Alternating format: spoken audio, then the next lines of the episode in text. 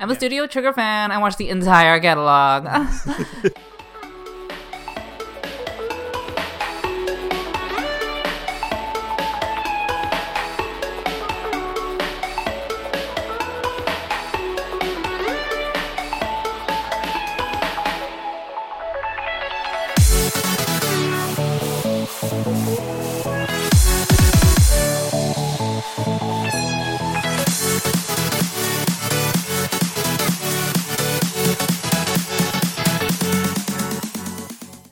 everyone, and welcome to Anime Club After Dark, the podcast that delves into all things anime, manga, and otaku culture related. I'm your host, Alex, but you can call me Senpai, and joining me tonight, we have our chivalry of Shota Shotaro. Life in plastic. It's fantastic.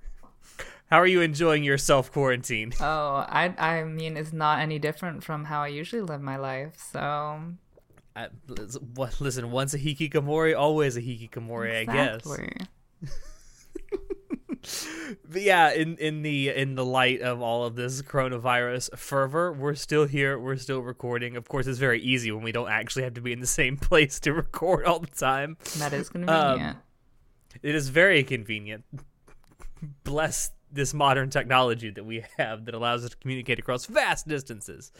But tonight, you and I have actually got together to talk about uh, an anime, a particular anime studio that I think both of us, to some degree or another, really like. Uh, at least some of their works. Um, and that is Studio Trigger. Now, if you've been following this podcast for any length of time, I've mentioned it several times. The fact that I'm a Studio Trigger whore. I really like the studio and a lot of the stuff it makes. Um, so I'm gonna try not to fanboy about some of the stuff we talk about tonight. I, I emphasize try. I will do my best. You are the loudest Trigger fan I've ever met, and I I love- would I love to love see this. you not uh actually go on completely off tangent rants on this podcast. But um, I we'll mean, see. is it really off tangent if I'm just talking about Studio Trigger though off- on this particular episode? See, that's a problem. I wish it was off tangent. yeah, well, we're going to start out this by discussing the uh, the history of uh, Studio Trigger, uh, sort of the same way we did our KyoAni Studio retrospective a few months ago. So, Studio Trigger was founded back in August of 2011 by two former Gainax employees, Hiroyuki Imaishi and Masahiko Otsuka. Uh, and along with they also brought along some other members of Gainax that they worked with. Essentially, these two people staged a sort of walkout of Studio Gainax because they didn't really like the direction that the studio was going and they kind of wanted to go do their own thing. And I think they both both uh, Imaishi and Otsuka kind of felt like their creativity was being stifled a little bit, so they wanted to go do their own thing. And so they found founded Studio Trigger back in August of 2011. Now, for their first few months slash year of operation, they just sort of worked on a lot of um, animation assistance for other studios. They um, assisted with the uh, opening animations for a video game called Project X Zone. They did the promotional videos for Hackadoll. Uh, God, that that takes me back. Um, uh, and they did uh, mostly shorts. Also, they did the the first season of I say first season very longingly of Inferno Cop back in 2012, and they also worked on the original um, theatrical short for Little Witch Academia, which came out in March of 2013. Um, their first full length anime production that they worked on was Kill la Kill back in 2013, which ran from October 2013 to March 2014. Um, I think it's safe to say that you and I both like Kill la Kill, isn't it? Yeah, I really loved it at the time I watched it, which was like, like maybe a season after it aired. Yeah, and that was actually shortly after you started watching, or not too long after you started watching anime, wasn't it? It was. watched I Kill think I Kill? started watching anime two years ago, and the year when they founded the the studio in 2011.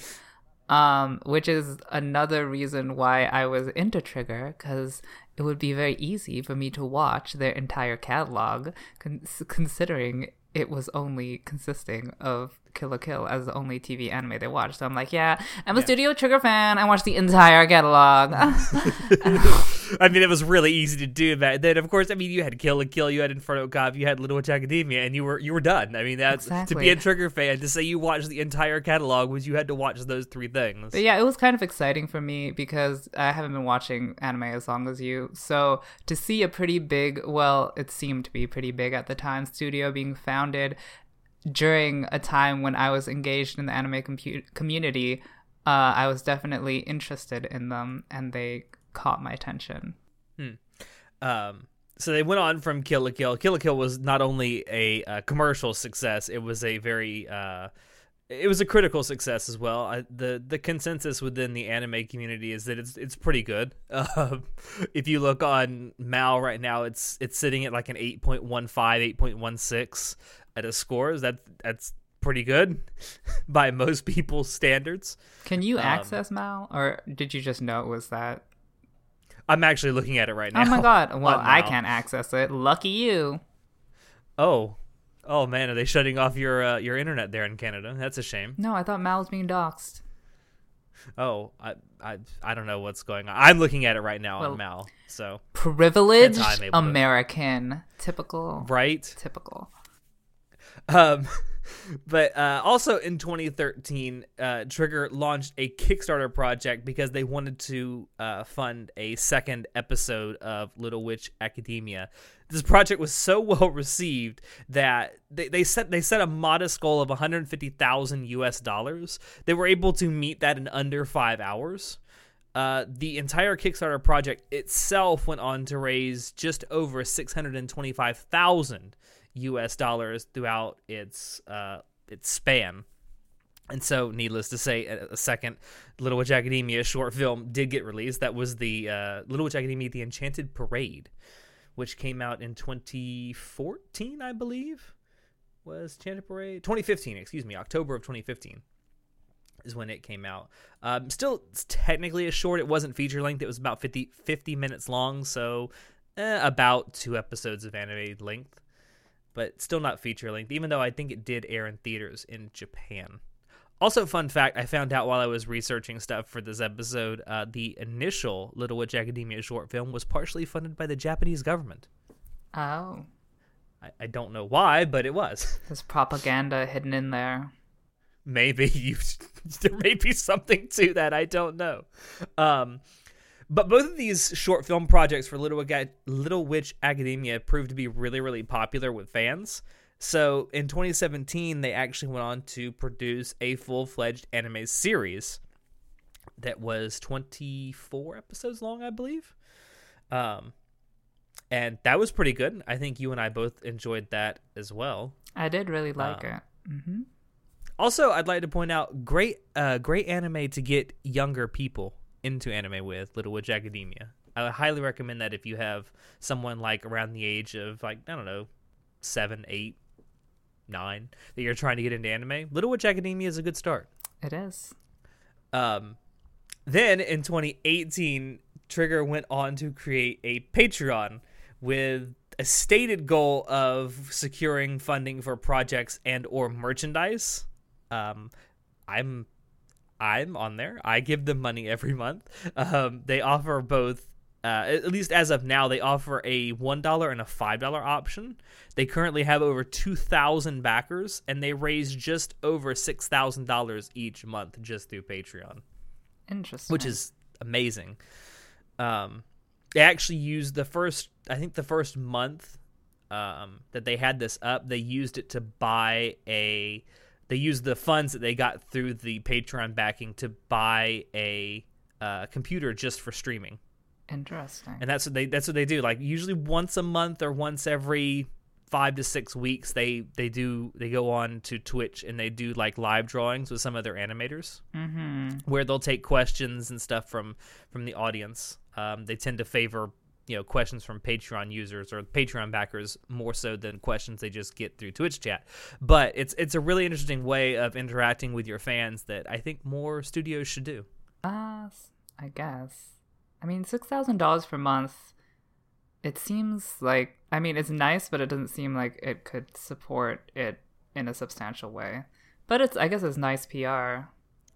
It is. I mean, I, I think the six thousand dollars a month at the very least would fund you know them bringing people in off of whatever projects they're working on for the studio for like a couple of hours at a time to make drawings for fans. I don't know. I, I, I feel like for, for what they they use it for, it's it, it probably funds itself and then with a little bit left over. I don't know. Um, but kind of bringing us up history wise to the the present day, um, one of the most recent things that Studio Trigger has come out with is their very first feature length movie back in 2019 with Promare. I've seen this thing seven times in theaters. I'm about to go see it for the eighth time because it's coming back to American theaters in April. Um, I believe this is going to go out the first week of April, so this actually might be coming out the same week that uh, Promare is back in theaters here in the U.S. Uh, but yeah, it, it's a really great movie. It's it, for their very first foray into this. It's it's very impressive and that's kind of the, the history of Studio Trigger. It hasn't been around for anywhere near as long as KyoAni, which is the last studio we did one of these things for. But um, and obviously they had other stuff in and around there, and that's kind of what we're going to talk about now. Um, because if you look at Studio Trigger's like list of works, their entire catalog, you'll find the same two word uh, description for these things over and over again original work. And that's something that's become sort of a Studio Trigger staple, that it's focused almost solely on producing anime original works. Uh, in fact, as of the time of this recording, there's only two anime that they have made that are based on already existing properties. The first is when uh, supernatural battles become commonplace, which is a really odd anime. Like, not it, it's an okay anime, but it's very odd considering it came from Studio Trigger. Um, and then the second one is uh, 2018's Gridman. Those are the only two works that they've made so far that are based on existing properties. Um, so I want to ask you, Show, do you actually think this is a good or a bad thing that they focus so much on original work? Well, okay. So overall, I think it's a good thing. Um, that doesn't mean that all of the original works are good, though. Mm. Um, they have good original works like Kill la Kill, and bad original works like Kiznaiver.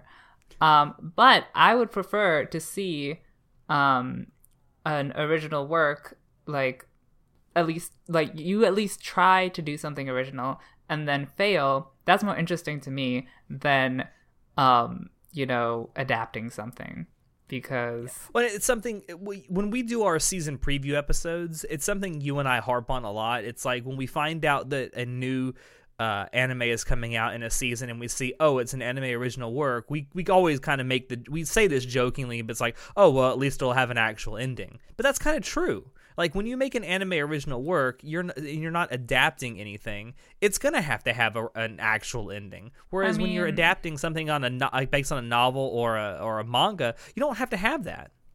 That's true. Um, but that doesn't mean you're gonna get a good ending. That's true. I mean, just because it's I an mean, original work and it's going to have an ending doesn't mean the ending is going to be good, but you are going to have an ending. I will say that that's much more likely that you're going to have an ending that makes sense. But mm. I mean, just looking at um, the Trigger's history with Kiznaiver and Darling in the Franxx, they both have really bad endings, and that like are yeah. totally mismatched with the pacing of the of the uh, actual bulk of the show, which is what you see with adaptations when they're like, "Oh shit, we have to end this. Okay, quickly make some random ending." Um, so I mean, just because it's original because it's original, it should have a good, like, a well paced, properly thought out ending. But clearly, these people didn't think that far ahead, uh, uh, apparently.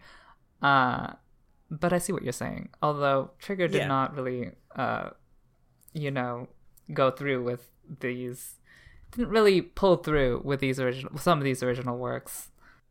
Oh, the, the, I want to talk about specifically the two you brought up was Kiznaiver and Darling the Franxx. Both of these shows started out with really great premises, and like the first few episodes, I would say the first two or three episodes of Keys Kiznaiver were actually really, really good. And the same thing with Darling the Franxx. I actually think Darling the Franxx was good for its entire first half, but I mean that's a discussion for another time. But both of these suffer from like what I call halfway syndrome, where like halfway through the actual run of the story, like the narrative just goes to shit. And it's like you you you came up with a good you came up with a half of a good story, but then you just passed it off to someone else and they're like, "Oh, I don't know. Fuck it. Let's see it. What throw shit at the wall and see what sticks." Hmm. See, I never liked Darling in the Franxx from the beginning. So but I know you liked the first couple of episodes of Keys. I know I did like the first couple because you thought it you thought it set up because I remember we, when when that thing when that thing was airing, I remember us talking about it, and you said like it had a really great premise its first couple episodes, and it did a really good job introducing that premise. It just never delivered on it. Yeah, it had a lot of potential. I thought, um, but it never, it didn't really, uh, you know, actually deliver on the potential that it showed. Mm. And it, and the problem with Darling the Franxx is that you know it's just the ending doesn't make like it doesn't make sense in context with the rest of the show. Like, I don't know what happened there. Yeah, my issue with Kiznaiver is Kiznaiver sets itself up to be like a multi-seasonal work. Like I could see the with the premise that they set up for Kiznaiver, I could see it genuinely having two or three seasons. Yeah. But it was given 12 episodes and you don't by the end of it you feel like these everything's been rushed through so badly that these characters aren't developed properly. Everything all the interaction between the characters feels very rushed. The dialogue, especially from the halfway point onward, seems very choppy and unbelievable. Mhm. I it, I, I, look back on this and I think, God, this is written by Mari Okada, who wrote some, who's written some really good anime and I'm thinking, good lord, like, and I, I think this actually came out after the fact that she she came up with some with enough material for like two or three seasons worth of stuff, but then Trigger came back and said, no, you got twelve episodes. Yeah, and you know trying to well clearly she she's a uh, character drama character driven writer and trying to develop a large cast like Kiznaiver it's like what six or seven people uh, in yeah. only 12 episodes while also having a very plot heavy uh, format with you know the whole Kiznaiver system whatever whatever. There was like this whole overarching plot you know. Balancing those two things didn't work out and both of the the plot and the characters weren't great so yeah. And i feel like i feel like with more with like 24 or 36 episodes to more fully flesh out these characters. It could have been a really good story because as you as we both said like the premise that it sets up is a really good one.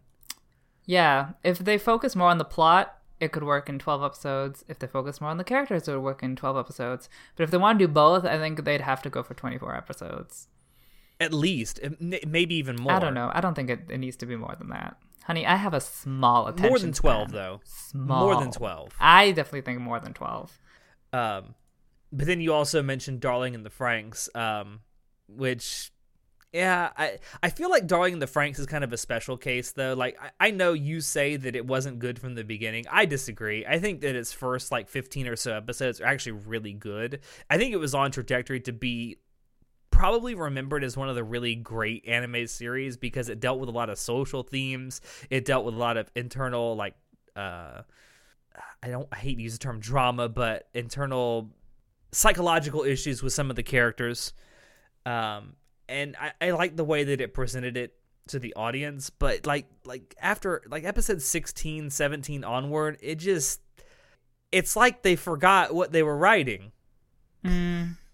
I guess. I think they just really wanted to do their signature trigger uh go crazy at the end, you know, power up to the max and it just didn't work out. I, I almost feel though I, I wanted to talk about this too because um, starting with Darling and the Franxx and going through Gridman and Promare, um, these were three works that were all announced at the same time back in 2017. In fact, after Little Witch Academia had finished airing, actually just after Little Witch Academia had finished airing. Uh, Trigger announced all three of those projects simultaneously. And Darling and the Franxx was the first one. All three of these also were co productions with other studios. And I almost I look at Promare, and that actually worked out really well for them. And I would say the same thing about Gridman too. That was pretty well received, especially in Japan. Um, but then I look at Darling the Franxx, which was a co-production with Cloverworks, aka A1 Pictures, and I I wonder if some of it wasn't uh, A1 Pictures is meddling a little bit with the story. But it's a ve- it's very Imaishi and very Trigger what they did at the end. So I don't know if it was A1's meddling. I, yeah, well, it does end up in space. That's another trigger thing. Jesus Christ! If you had a quarter for every time every one of their shows ended up in space, you'd have like maybe five bucks. Very funny. it's a really bad analogy. It's a very funny.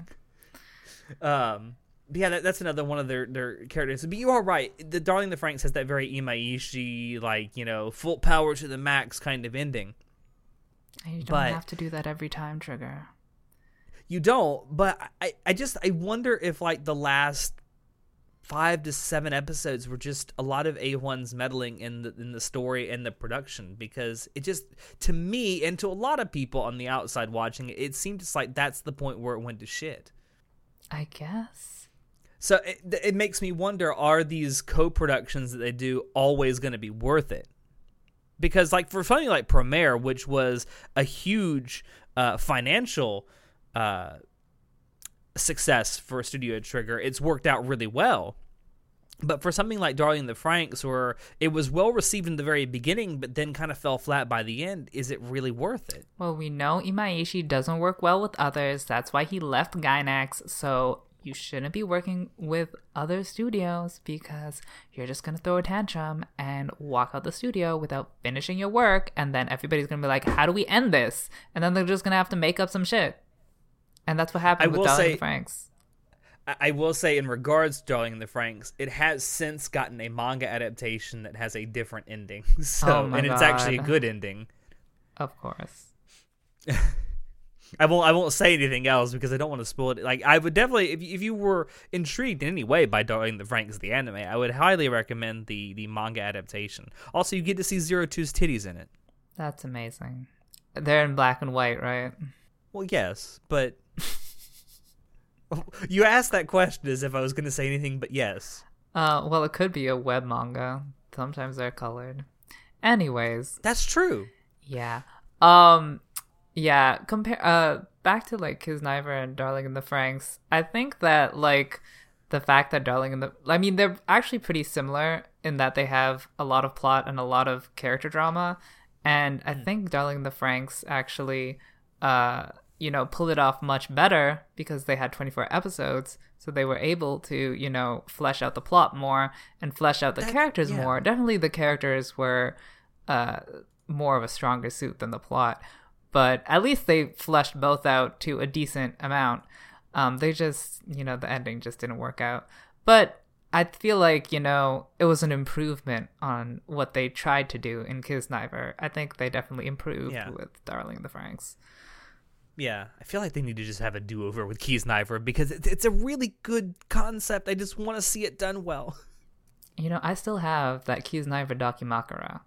And I know you do, an and I, I. I wonder. if ever there was one, that was one, and it's still on my bed. Girl, I hug it every night.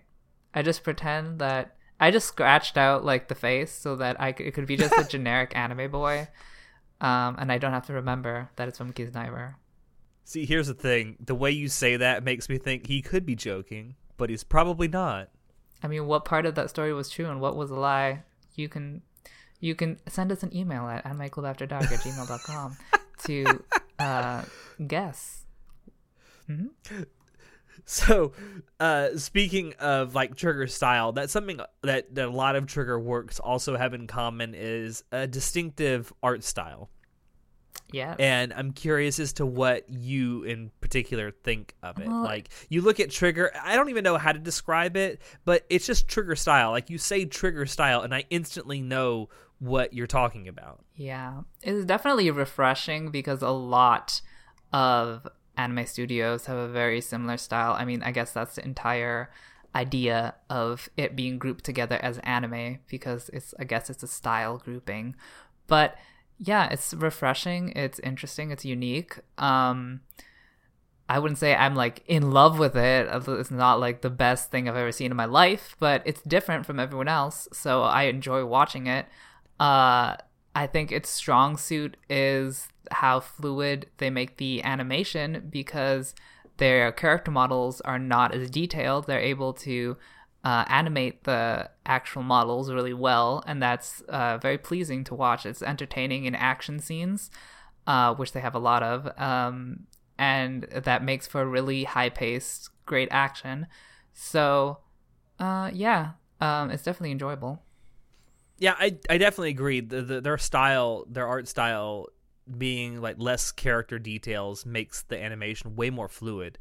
Um, and yeah, you, that's that's also another thing that Trigger does really well is its action sequences, and I think that its art style helps that along because you're not having to animate these fine character details that some studios you know rely on as much so you're able to spend more time on the actual animation of the action sequences. Mm, I would almost consider Trigger's art style as much more Western because mm-hmm. that's the same sort of strategy that Western animators use. They don't make detailed models, but they spend a lot of time making the animation fluid. Yeah, I mean, unless your unless your the your studio name is Pixar, then yes, it's very very Western mm-hmm. uh, in in that regard. Um, I'm just trying to think. Uh, a really good example of this is in um, Gridman. If you look at Gridman, the, the character models are kind of very simplistic um, with very basic colors. There's not a whole, there's not a lot of the characters that have very vivid or bright colors on them. So when the action sequences are being animated, you actually have this ability to see what the action is supposed to be whereas in other with other studios because they're spending so much time making these enormously detailed characters you might look at the action sequences it's like it's like a fucking blur. Well it's like yeah because you didn't have enough time to or resources to sit there and do this with a really detailed intricate character design.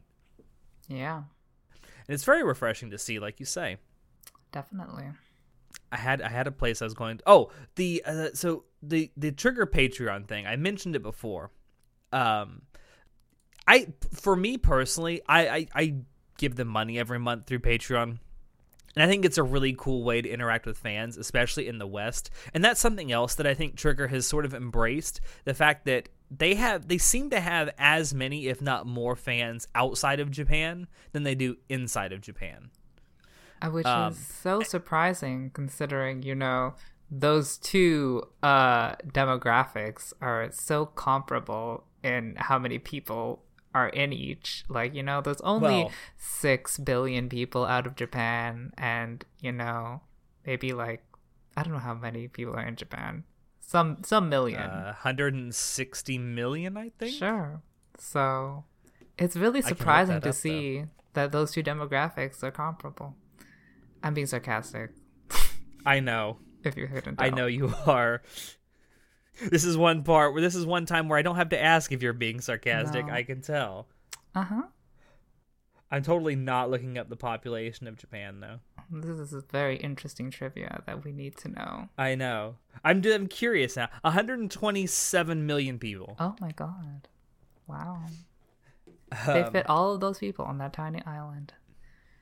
But my, my whole point in bringing this up is there's a lot of anime studios out there that don't even really do anything to try and connect with their Western audience. And Trigger kind of goes out of their way to do that. They, they certainly do a lot more than a vast majority of other studios. Oh my god, you can't hear, but I'm rolling my eyes. It's incredible how much of an international phenomenon anime is, and how much, how little anime studios or the anime, you know, industry in general, uh, you know, tries to interact with international fans or like do anything for international fans, um, like uh, content wise, merchandise wise, or even like financial wise. I feel like there's this untapped international fan base that you're not like sucking the money out of because I don't know why.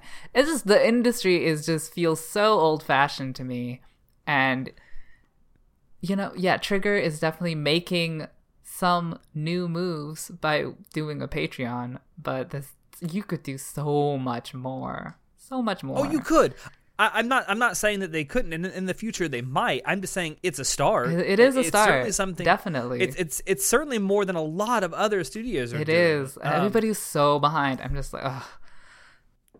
and and that's something that I think Western fans probably appreciate more so than than Japanese fans. Like this idea of interacting with the people who create the content that you love, where it, I I think it's seen as way more passive in in Japan, it's like, okay, you're an anime fan, you consume what you love, you buy the merch, and then that's it. I mean, you just and you think about it maybe, and, and then and then you move on. Whereas in in the West, and particularly in North America, we like to to you know consume the media, buy the merch, and then maybe you know talk or, or hear the people talk that made this stuff and it's like well why did you do this why why did you make it this way why why did you use why, why did you come up with this character this way i mean i think a lot of japanese studios don't do that mostly as a cultural thing I don't know. Maybe.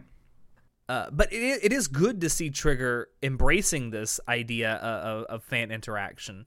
Uh, and I really do hope that it leads to more studios doing the exact same thing because a lot of, something that, that Trigger does is they come over to the U.S. a lot and do uh, convention appearances, um, and that's something that, that a lot of a lot more anime studios now are beginning to do. But up until about maybe ten years ago, most didn't bother that much with uh like anime conventions outside of Anime Expo in the US. Well, it's hard to just. Well, uh, yeah, it's hard to justify coming all the way over for, er, to the U.S. for like not, an uh, like for a convention that isn't the most popular. So I can understand why they'd only come over for Anime Expo, um, or similarly large conventions. But Yeah, it is it's a huge it's a huge um it's a huge expense. It's a huge upfront expense for the the production company obviously. Although a lot of these uh conventions will pay like your expenses like your your hotel room and give you like a per diem and what whatever. So it's not that much of an expense up front. Um, but yeah, it, it's just it's refreshing to see that Studio Trigger goes to some smaller anime conventions and just just shows up and does panels and does signings and just just like meet and greets. It, it, it's really cool to see, and I do think it's it's forcing other studios to kind of consider this. Like this is what the Western fans like. Well, let's do that. that is really uh, nice of them to interact with Hmm. others besides their uh, home demographic. Um, and yeah, And that's something that with their with their Patreon thing, what they do with the the Twitch live drawings is they don't have to leave their studios. They can do this in studio and still interact live with their fans. Mm-hmm. Although which is something I think a lot of a lot of studios could do. Like just set up a Twitch channel, you know, and get some of your artists to come on from time to time. Do like a um, uh, a live drawing of a character from one of your shows that that's, that's relatively popular, and do like a question answer thing during the drawing. Bring on like an English translator and go for it. That's what Trigger does. Interesting. I mean, uh, me personally, I'm not really interested in live drawing, um, but I'm definitely interested in looking or attending conventions and going to panels that the uh, studios are hosting. Um, alternatively, I would be interested in like doing a sort of panel esque kind of thing on Twitch, which I don't know if they do. I don't think they do, but like just like having just like maybe talking about your most recent work or your most recent episode or whatever that would be interesting to watch i would totally watch that Or maybe doing like a like a AMA session where you know you put out there on something like Patreon or whatever some kind of a platform saying, "Hey, we're going to have this animator at this time doing you know answering your questions. Put them in this thread, and we'll pass them on. We'll pass them along." i guess i don't really want an ama personally i just would love to see them just talk about their current work or whatever they're doing honey i just want a studio trigger podcast uh, or any studio well not any studio any studio that i like could do a podcast or a twitch stream honey I'm ready. A JC Staff podcast. All right, what what uh, I'm ready. what pro what uh uh fuck, I getting old sucks. I words just leave you in oh mid sentence. no. uh, what what what project are we ruining today? Attack on Titan. Attack on Titan season 4. All right, let's do Oh it. Oh my. I, I would actually be scared to look at that podcast. Uh but yeah i think in general the, the, the trigger has sort of opened this this idea that studios can actually interact with their fans in in many ways especially outside of japan and it you know J- anime is not getting any less popular outside of japan so maybe you know may behoove some of these studios in the future to look into stuff like this Oh, yeah. You're like 10 years overdue, but let's go. Let's go. Hey, as as you like to say many many times, better late than never. It may be late, but it's not never. okay. You're right. All right, so I think the best way to kind of wrap this this whole retrospective up, talking about Trigger, is what are we, you and I, both hoping for in the future from Studio Trigger? Because I know that over the last maybe couple of years or so, you've sort of fallen out of love with Studio Trigger. Yeah. So I'm wondering what what would they need to do to get you back? well, Do you want to see them keep doing more original works? Would you like to see them maybe dip their toes into some adaptations? well, to answer that question, I'd have to say what I actually like about Trigger and mm. what I don't like about Trigger. Um, I think what a lot of people like about Trigger is their balls to the walls. Uh, I don't give a fuck. This crazy shit is happening, and it's gonna go fucking zero to ten in 0.2 seconds. Which I personally, that's not why I watch Trigger. Um, like I said, Kill la Kill was the first Trigger show I watched, and I really liked it. Um, and the reason why was because I thought the main character was a really great female character. Um, you don't see a lot of female characters that are. She wasn't really an archetype, and she wasn't really like a waifu. She felt like she had an actual personality, and you know, uh, was original because it was an original anime. Um, yeah, the the main character of Kill la Kill, uh, Ryuko, feels like she's not a bunch of check boxes. Yeah, she's she feels like an actual person, and uh, that's really interesting to see. And I liked, I like wanted to root for her, so I really liked that. And they did the same thing with Little Witch Academia. Um, I really liked the main character. She wasn't. I don't think she was a checkbox either. She like she had her own little quirkiness. Um, she wasn't like a moe waifu that had no brain. You know, she had a personality, and it was interesting.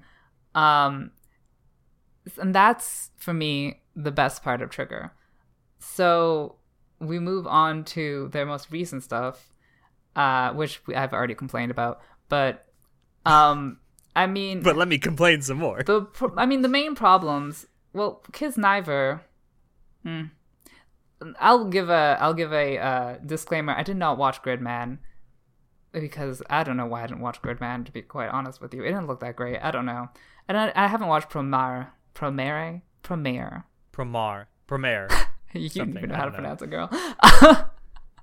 I'm just going by how they say it in the fucking movie. Promare. Promare. Okay. Um, I didn't watch that either, but I don't. Okay, I don't like anime movies, so okay, you can be forgiven for that, though. I mean, movies aren't obviously everyone's thing, so. Yeah. So I mean, the problem with Kiznaiver was that the plot and fell apart. That's fine.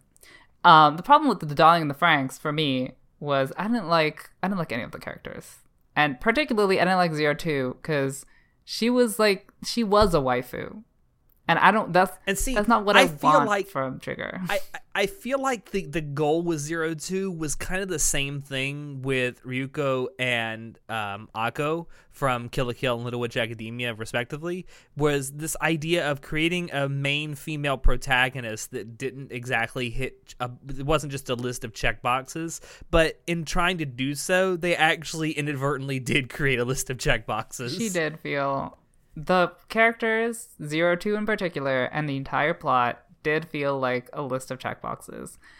Um, I wouldn't say all the characters, but I would say most of the main characters. Yeah. So I didn't get what I wanted from Darling in the Franxx. And that was the last straw.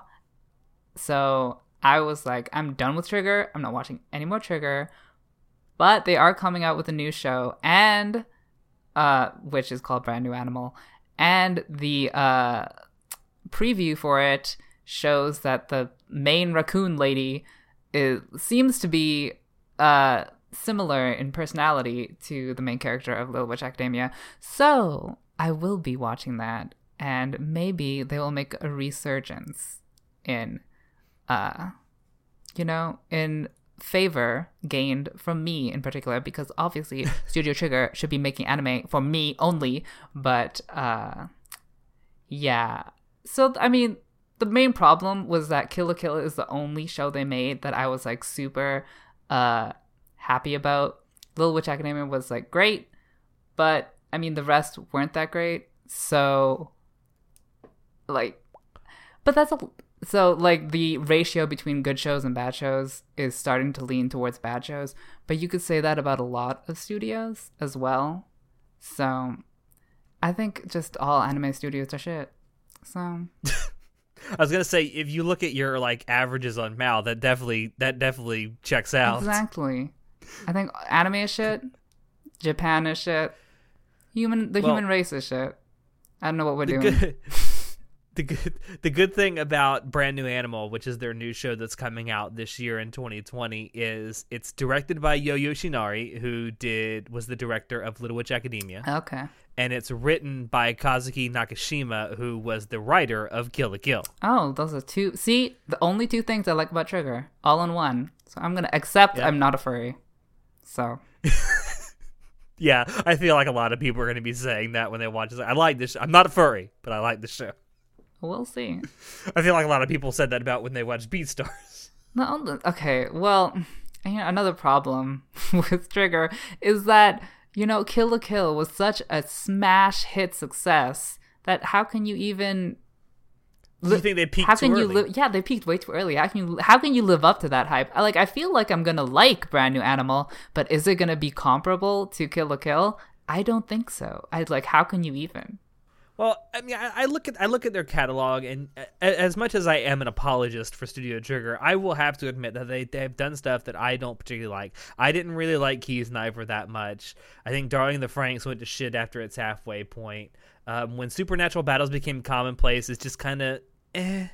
I mean, it's not bad by any stretch of the imagination. Um, and then I mean I like Inferno Cop, but I even I have to look at it with an objective eye and say if you actually are a fan of real animation, Inferno Cop's not for you.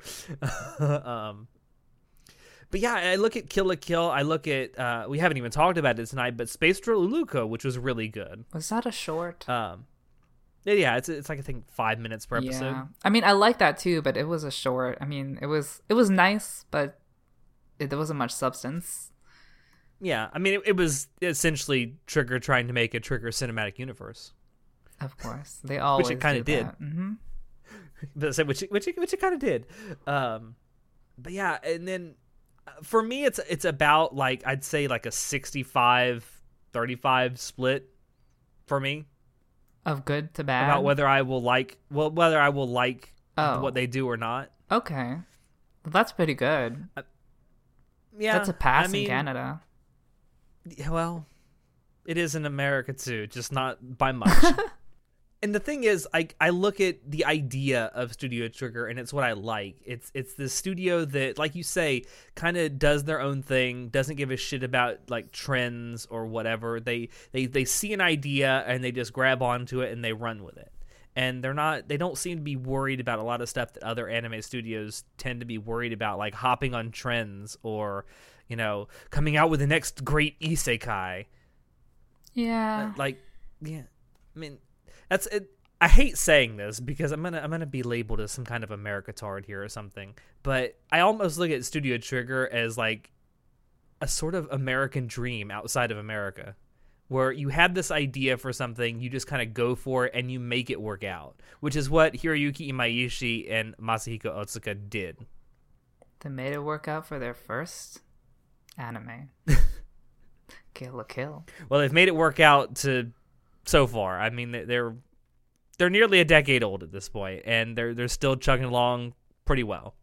Well, I think they've yeah. done pretty well for I mean, financially, yeah. Like most of their shows have a good following, so they just don't have me. And I'm the most important person in the anime community. but they could get you again with with brand new animal, and that's the point. maybe They could. Well, they At least, at least you're not. At, at least you're not like totally cutting them off. You are giving them a second chance to reel you back in. yeah. And I mean- and I think that. oh, go ahead. I mean, before I saw the preview for Brand New Animal, I was like done with Trigger, and then they're like, "Hey, we have a new show," and I'm like, "Fine, I'll give you another chance. You burned me once, but I will be burned again. So please be gentle." I mean, they'll eventually, even if it does draw you back in, they'll eventually let you down some other way. Yeah. Don't worry. God, anime is just such an emotional roller coaster. You really, you really have to get yourself ready for it.